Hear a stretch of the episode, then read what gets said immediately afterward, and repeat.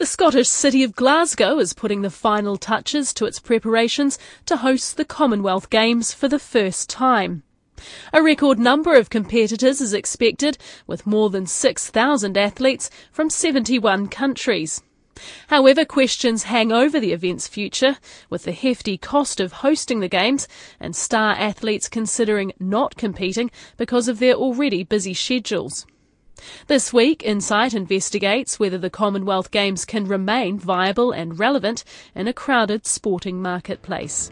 Once every four years, the Commonwealth becomes a unit to which everyone from anywhere belongs. For many New Zealanders, the mention of the Commonwealth Games invokes a deep sense of nostalgia and pride, including Yvette Williams's five track and field medals in 1950 and 54 Dick Taylor's heroic run to gold in Christchurch, and New Zealand hosting the event three times. However, with more and more sporting events fighting for viewers' attention and many of the world's top athletes choosing not to compete, is it still the showpiece it once was?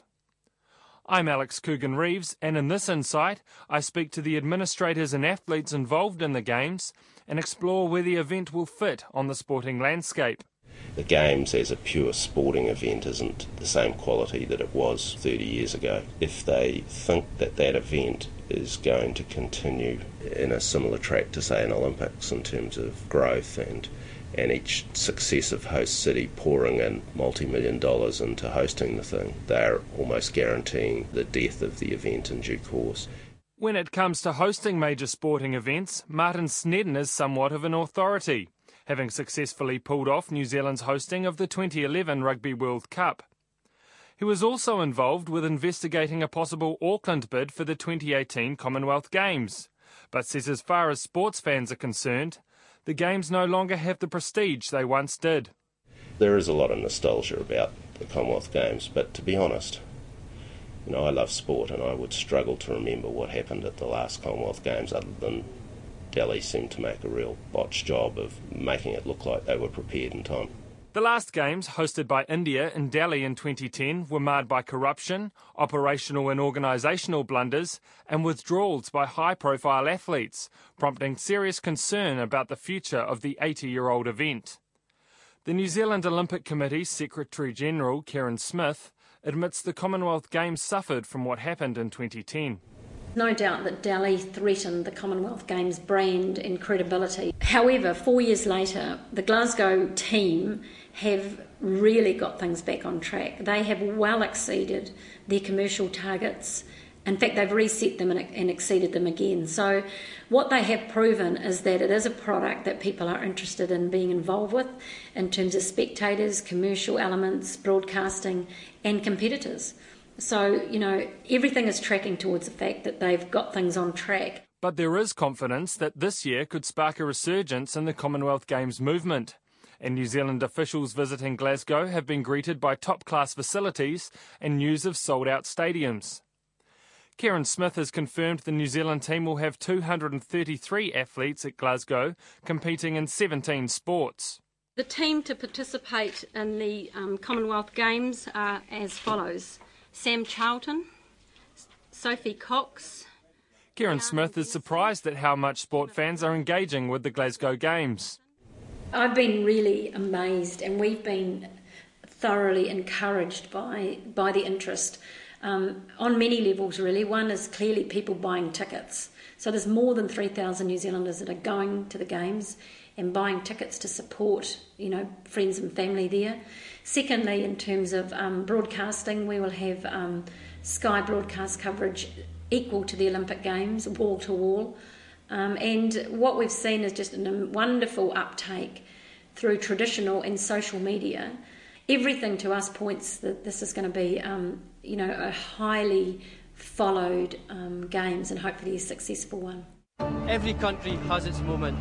It's time to shine. When the universe conspires and planets align. Scotland invites you. Our stage is set. It's being billed as Scotland and Glasgow's big moment. But hosting a world class athletic competition does not come cheap, with the total budget for the 11 day event topping $1 billion. The cost for host cities looks like it could grow even further. The 2018 Games in Australia's Gold Coast are expected to cost more than $2 billion, including the upgrades to infrastructure and sporting stadiums. However, the Commonwealth Games Federation Chief Executive Mike Hooper denies the cost of staging the Games is getting out of hand. To get into context, the total Games budget in Glasgow is less than half the security budget of London 2012.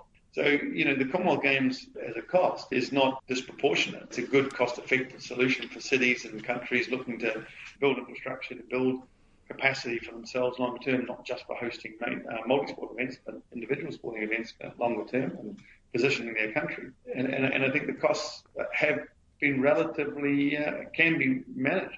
Glasgow and the Commonwealth Games Federation see the costs as a necessary investment to create a lasting positive legacy. Reports commissioned by the Scottish Government claim the country's economy has been boosted by more than $100 million before the opening ceremony has even taken place, citing the number of jobs created as stadiums are revamped and renovated. Scotland will continue monitoring the event's financial legacy through to 2019. But a sports economist from Canterbury University, Seamus Hogan, expects any benefits observed to be greatly overblown.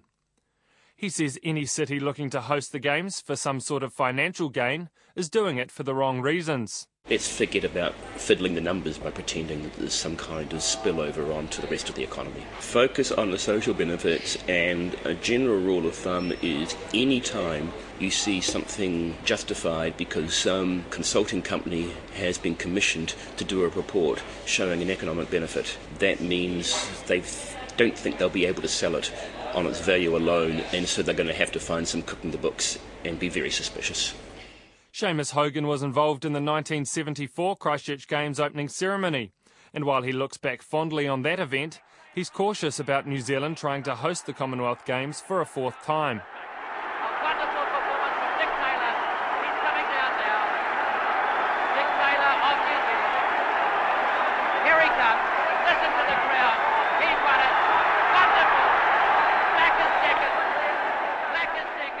Martin Snedden too remembers the national pride of 1974, but believes the subsequent games have failed to capture the public's imagination in the same way. There are a succession of highlights in that Commonwealth Games. I mean, I could rattle off 10 pretty easily. But could I tell you what happened in Auckland in 1990? Not really. And can I remember what happened, you know, who the stars of Delhi were? No, not really that's an indication in itself that there's too many major events around the world that have surpassed it, I think, and individual sports are running their own events, and I think it's dying a slow death unless the federation that runs it is prepared to really look at refreshing what it is and and trying to excite countries about a, a refreshed model rather than trying to keep the same model going. New Zealand hasn't hosted the Games since Auckland in 1990, and it won't be a possibility again until at least 2026. Auckland did look at bidding for the 2018 Games, but the idea was abandoned when the finances didn't stack up and the government predicted a $600 million loss. Since then, New Zealand has won the right to host the Cricket World Cup, the Under 20 Football World Cup, and the World Masters Games in 2017. The Chief Executive of Auckland Tourism Events and Economic Development, Brett O'Riley, is what he describes as a self confessed Commonwealth Games tragic. He isn't actively working to bring the Games back to the city for a third time, but says they will continue to assess the possibility. Yeah, we'll keep looking at it um, because it is, an, it is an important event. I think there are questions about the future of the Commonwealth Games because clearly, you know, the sporting world has changed but we are a member of the Commonwealth, and there's obviously a rich history uh, of New Zealand involvement in it. So that's not something that you that can easily be ignored.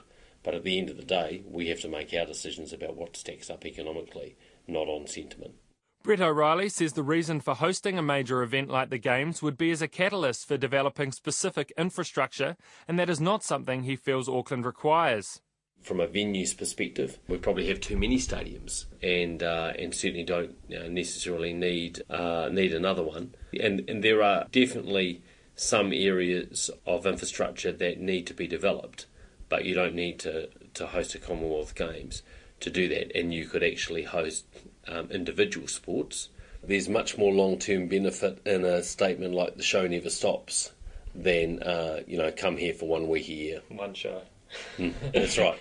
But Mr. O'Riley believes in Glasgow's case, it might be the right city to host the Games and one of the few that could benefit long term. I was there in 2012, and, and I think it's done great things for that city. Um, it's enabled them to transform a part of the, the city and to create a you know fantastic long term amenity for the city. But I think history shows that those cases tend to be the exception, not the rule.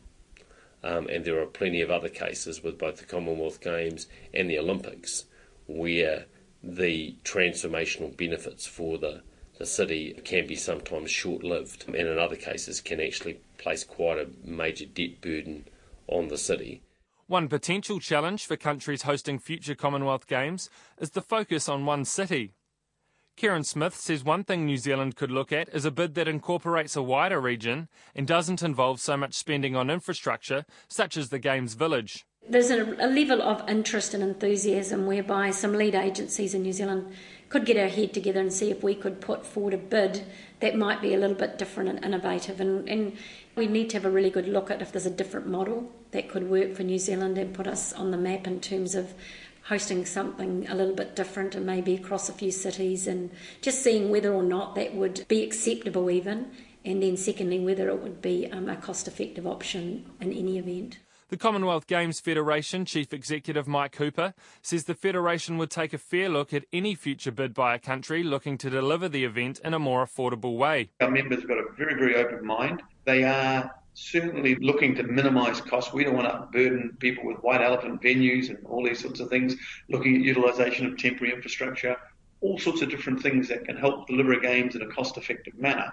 We as a movement are certainly looking to do as much as we can to create opportunities for our members. Now, look, the reality is not all 71 members uh, uh, can can can host the Commonwealth Games because of, because of the, the size that it is, even though it's not comparable to, to obviously Olympic Games, which is 20 times as big in reality, there's probably, if you went down the list of Commonwealth countries, I'm not going to list them, but there's probably 20 countries that can realistically host a, a Commonwealth Games going forward. And I certainly count New Zealand in that. However, changing the model for hosting the Games seems unlikely unless the number of cities competing for the privilege diminish significantly. And while some reports suggested the Commonwealth Games Federation would struggle to find bidders for 2022, Edmonton in Canada and Durban in South Africa have put their hands up in recent months. Mike Hooper is not expecting any trouble finding cities willing to host the Games in the future, claiming there's as much interest now as there's ever been. I was talking to people about 2022 as far back as five years ago. His Royal Highness Tunku Imran and myself, we had met with Edmonton on a number of occasions and indeed met with the city CEO during the Olympic Games. So a lot of work in progress, but of course it's like all things. It's for the individual countries and cities. I mean, Gideon Sam from South Africa made no secret as far back as two, three years ago. South Africa are dead keen to host the Commonwealth Games, and so it should have been no surprise that, that we have now two very, very good candidates for the 2022 Commonwealth Games. That we have publicly stated interest for 26 and 30 already. And so, you know, I think we're in good stead. People cast their minds back, I remember when the Games were awarded to Manchester in 1995, it was a one horse race. When the Games were awarded to Melbourne, it was a one horse race. But ever since, we've had a competitive environment. Mike Hooper also points to growing interest from athletes as a possible sign of resurgence in the event. While Delhi was panned for its inability to attract star athletes, Several of sport's biggest names look set to figure in Glasgow, including athletic stars Usain Bolt, Mo Farah, and Valerie Adams, as well as the cyclist Sir Bradley Wiggins. New Zealand is sending its second largest team ever to an overseas Commonwealth Games, and Mr Hooper says that is also the case for other participating nations. We won't know the final shakedown numbers until all, all the teams have completed their, their delegation registration meetings, which are very close to the eve of the Games. But it would not surprise me if we find that the at the end result, we have, these games will see more athletes than ever before at Commonwealth Games. I suppose in part that's buoyed by the fact that you know we've got some rather large teams right on our doorstep here. You know the England, Scotland, the Wales, and Northern Ireland. Even though Scotland is the host, all of them will treat it like a home games, and inevitably your teams are bigger uh, when you have that sort of home games. But they are big teams. That turnout is expected to make the sporting action more competitive than it has been at recent Commonwealth Games. Despite the prospect of tougher competition, the New Zealand Olympic Committee Secretary General Kereyn Smith is hopeful New Zealand will at least be able to equal the 35 medal haul it achieved in Delhi. What we know is that if we um, achieve what we did in Delhi on the medal table, we would be comfortable and we'd be happy. More is good, but notwithstanding that, in the last few years, it's just been such a rise in strength, um, particularly in the UK in the home countries and knowing it's the home games for them, they'll be tough. And this time round, um, the best of the best of the Commonwealth will be there across all sports. What we know the fields will be strong. So if we were able to exceed 36 medals, we would be um, we'd be pleased. For many New Zealand athletes, competing in Glasgow is hopefully part of a longer journey that will end on the victory podium at the Rio de Janeiro Olympics in 2016.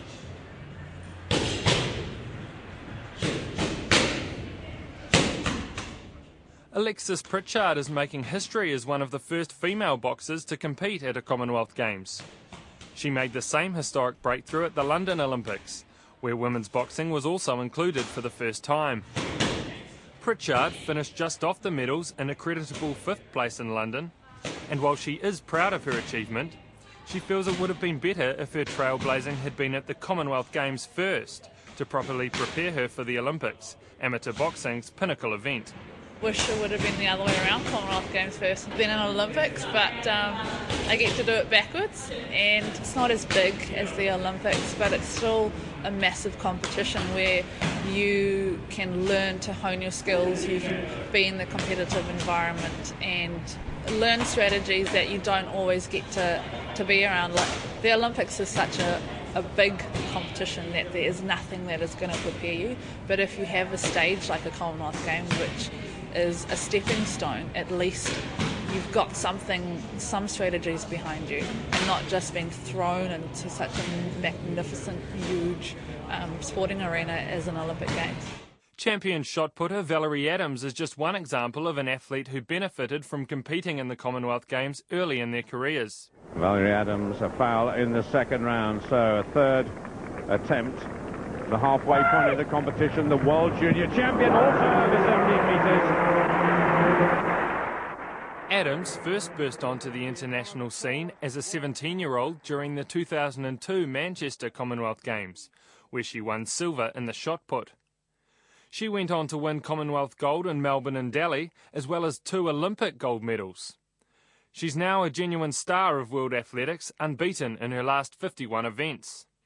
Her extraordinary ability means Adams is unlikely to be offered much competition in Glasgow and is favourite to win her third Commonwealth gold. During a fleeting visit to Auckland, she admitted Glasgow won't even be her pinnacle event this season. However, she's still making the effort to be there, where she hopes to support the New Zealand team's younger members. It is important because I think for me and my experiences, when I went to my first Commonwealth Games in 2002, it was a great stepping stone to go from to from the Commonwealth Games to the World Champs in the Olympic Games. It has it does play a pretty important role in enabling athletes to experience that whole village living competition with 80,000 people and all the rest of it. I think it's great to go from there and the competition is not, let's be honest, is, is, not Olympic Games level. But it gives you an idea on what's going to happen at Olympic Games. Instead of getting thrown Olympic Games, it's a whole different world, and they should continue to have it because it's great for us to represent uh, not only our country, but we are part of the Commonwealth. You know, it's like people having the European champs and the Pan Americans, or the rest of it. This is our competition. However, not all Commonwealth athletes share Valerie Adams's commitment to the Glasgow Games. The English cyclist Laura Trott hit the British headlines this year when she said it was hard to take track cycling at the Commonwealth Games seriously, calling it a devalued competition. That sentiment is echoed by the retired New Zealand cyclist Julian Dean, who competed at Commonwealth Games level just once in his extensive career. That was in Victoria in 1994, and speaking to me from the Tour de France via Skype, Dean admits his experience riding the team's pursuit there put him off the event. Because there's only four teams, um, they needed a fifth team so they could give out a bronze medal. So basically, they kind of ended up trying to scramble together five teams so they could give away a bronze medal. And we won the bronze medal. And it was kind of always sort of a bit hollow for me from there on. Okay, okay, it was a bronze medal we got at the uh, at the Commonwealth Games, but you know, there's certainly uh, much bigger and fish to fry, I suppose, um, in terms of, of what you can achieve in the sport. New Zealand will send a strong track cycling team to Glasgow, including the world champion sprint team. However, team member Eddie Dawkins is wary about believing speculation that they will have an easy ride to gold. Every time the British team come out for a big competition, they're always guns blazing. The Aussies will never back down from a fight. You know, four of the top six will be there, so it's not like we're the lone one and the rest of them are in the in the bottom. So, and they're always put on huge performances when when it's really counted. So, I'm expecting some tough challenges. For Eddie Dawkins and his teammates Sam Webster and Ethan Mitchell, it is the first time they've had to deal with the pressure of being favourites. They won silver in Delhi and over the last four years have progressively improved, winning bronze, then silver, then gold at the last three World Championships. He's expecting the New Zealand squad to be firmly in every other team's sights. With a target on my back, you know, but that's how it should be. You know, if you're going to be if you're going to be the best in the world, you've got to prepared to to fight off all challenges. So that's what we're going there to do. We're going in there guns blazing and hoping to come away with the win. At the previous World Championships, Dawkins, Webster, and Mitchell have been able to fly under the radar and keep out of the media spotlight. But Dawkins admits it is clear that won't happen in Scotland, as New Zealand's focus turns to its best medal prospects. One of those events where New Zealand gets behind it so much and it's so televised, and every moment of your life is on TV, and there's a lot of expectation, and that sort of puts it above a regular competition, whereas there's so much expectation and so many people watching, so it's very important for us in the present day and also leading on to Rio. For those who compete in Olympic sports, the Commonwealth Games is always going to be seen as a warm up for the world's biggest sporting spectacle. But Kereyn Smith says that's not the event's only value. For some sports where the Olympic Games might be their pinnacle, it's it's certainly a stepping stone, but it's a really important stepping stone because being able to, to cope and thrive and perform in a multi sport environment with all those distractions and the village atmosphere and the other sports people and teams and the like, you know, you really need to practice and, and perfect that. So that's important learning, but for many, it's a pinnacle event. And just seeing the excitement of athletes that are named, and um, like just, just this week, we've. Um, and naming the men's hockey team. You know, for Dean Couzins and Philip Burrows, this is their fourth Commonwealth Games, but they were still as excited as ever about going to those games because they're special. So there's something a, a bit um, unique about them. The Olympic comparison will also inevitably be made by sport fans. The formats of both events have a familiar feel the spectacle of the opening and closing ceremonies, the intensity of the competition, and the surge of national pride. On the field, 14 of the 17 sports being contested in Glasgow are also on the programme for Rio in 2016. But the Commonwealth Games Federation believes it's important the Games are viewed as more than just a mini Olympics. The Federation's chief executive, Mike Hooper, says it has carved out its own niche in the sporting market in the last 20 years. We're not trying to emulate the Olympic Games or anything like that. We never have done. I think, you know, we owe our friends in Malaysia a huge debt of gratitude when in 1993 in Victoria, Canada, in the General Assembly there, they came along and said, you know what, we've been thinking. We really do think this sports program, the Commonwealth, if it stays as it is, as 10 individual sports, we're concerned about the future. And they came along and they said, you know what, it should really reflect sport in the Commonwealth and, and, and be a celebration of Commonwealth sport. And that's when we saw there, you know, cricket, I don't think we did that well, as I say, New Zealand. You know, but then the one-day cricket, we had the uh, the rugby, the netball, and the and the hockey, uh, and that really saw the games take off and, and, and evolve as it has to where it is today. For the three sports being contested at Glasgow, which aren't included in the Olympics, the Commonwealth Games is the pinnacle. While bowls, netball, and squash all have their own world championships, the chance to be seen at an international multi-sport event gives the three sports the opportunity to be showcased and enjoy the public spotlight. The chief executive of Bowls New Zealand, Kerry Clark, knows the feeling of Commonwealth success firsthand, both as an administrator and an athlete, having won his own gold medal in 1974. He says the Games play a big part in his organisation being able to promote bowls in New Zealand. That, that multi-sport event, it's an opportunity for us to get the sport regularly on television. I've got to say, so over that period of time, and and and a lot of the games up there are being televised. So it's our opportunity to be in the limelight along with uh, the all of the sports at Commonwealth Games, and we need to maximise that. As well as highlighting the sport in countries where bowls is traditionally played, being included in the Commonwealth Games provides the opportunity to promote the sport to new nations. Kerry Clark knows that firsthand. He helped introduce bowls to Malaysia in time for the 98 Kuala Lumpur Games. I recall the first meeting I had up there, and of the 17 who were there, only one of them had ever seen a bowling green before. So we started off from scratch, and, and we had to start off from the point of view of both helping them to develop and identify some players that they might work with, but also uh, creating some facilities. And so we put a bowling facility in every state in Malaysia, in addition to where we developed the uh, games venue.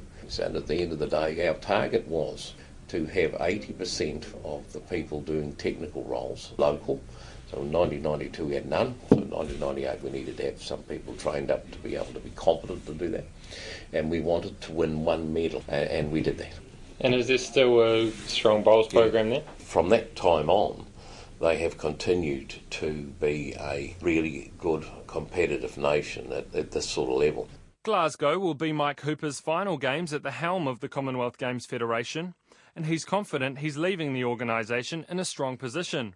But he says it's important the Federation continues to adapt. Like all things, you've got to remain relevant to your constituency, and that, therefore you come back to being of and for the Commonwealth. And at the end of the day, We've got to keep examining, in particular, the sports program to ensure we've got the right mix of sports, to ensure that we've got the right disciplines within the sports program, to ensure that where there's innovation within a sport, where you see move towards three on three basketball as an example, is taking off uh, globally. The beach volleyballs of this world, which haven't been on our program, it's where cricket went, if you like, from way back. And you know, 2020 would be a fantastic fit for a future Commonwealth Games. That future will become clearer next year when Auckland hosts the Commonwealth Games Federation's General Assembly.